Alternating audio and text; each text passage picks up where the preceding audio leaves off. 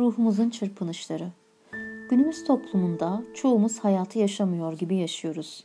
Sabah erkenden kalkıp henüz güneş doğmadan iş için yola çıkıyoruz. Apar topar hazırlanıp geç kalmamak için kahvaltı bile yapamadan hayatın karmaşasına günün ilk adımlarını atıyoruz. Trafikle boğuştuktan sonra ise işe varıyoruz ve iş yerinde bize verilen görevleri tek tek yaparak mesaimizi bitiriyoruz. Eve gitmek için yola koyulduğumuzda ise güneş çoktan batmış oluyor ve yine güneşi göremeden otobüse, metroya biniyoruz. Eğer şanslıysak metroda, otobüste yer bulup oturuyoruz. Eve geldiğimizde bize ayrılan sürenin sonuna kadar dinleniyoruz. Fakat kadınlarımız bu süreyi yemek hazırlama, mutfağı toparlama, çocuklarla ilgilenme gibi şeyler ile dolduruyorlar. Şanslı olanlar akşam eve geldiklerinde özgürce dinlenebiliyorlar. Belki çok nadir kitap okuyanlarımız, sevdiği bir hobiyi yapanlarımız vardır. Sabah olduğunda ise aynı koşturmaca ile gün kendini tekrar ediyor. Günler böyle geçip giderken bazı şeyleri zamanla unutuyoruz.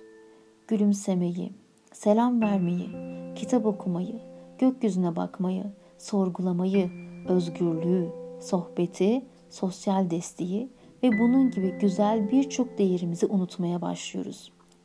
Çünkü günümüz çalışma şartları ve hayatın hızı ruhlarımıza tutsak ediyor. Zamanla kendi kararlarımızı da alamaz hale geliyoruz. En son kendinize ben ne istiyorum diye sordunuz.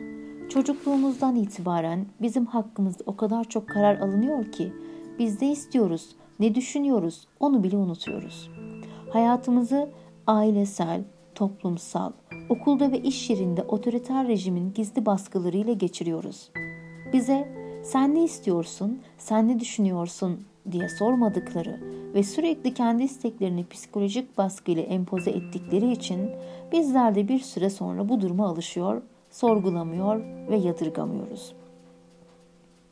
Gün geçtikçe ruhumuzun çırpınışlarını da duyamaz hale geliyoruz ve ardından yolda, sokakta, trafikte, okulda, iş hayatında suratını asan insan toplulukları oluşmaya başlıyor. Çünkü hepimizin ruhu tutsak.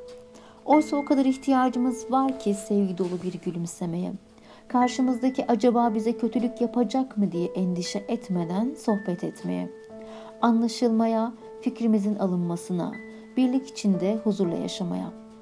Ve en önemlisi belki de sosyal desteğe her zamankinden daha fazla ihtiyacımız var. Gökten biraz yağmur yağsa, her damlada çokça merhamet saklı olsa, o merhamet damlaları masmavi gökyüzünden kalplerimize düşse, kalbimizden kini, nefreti, öfkeyi, kıskançlığı temizleyip alsa, kimseyi kırmasak, üzmesek, kıskanmasak, siyasi çıkarlar için yapılan savaşlar bitse, analar, çocuklar ağlamasa, kadınlarımız özgürce dolaşsa, kadın cinayetleri son bulsa, kadın kadının kurdu değil yurdu olsa, kan davaları bitse, çocuk işçiler olmasa, çocuklar utandırılmadan, suçlanmadan, sevgiye, şefkate doya doya büyüse, dünya merhamet yurduna dönüşse, ruhumuzun çırpınışları dinse ve özgürlüğüne kavuşsa.''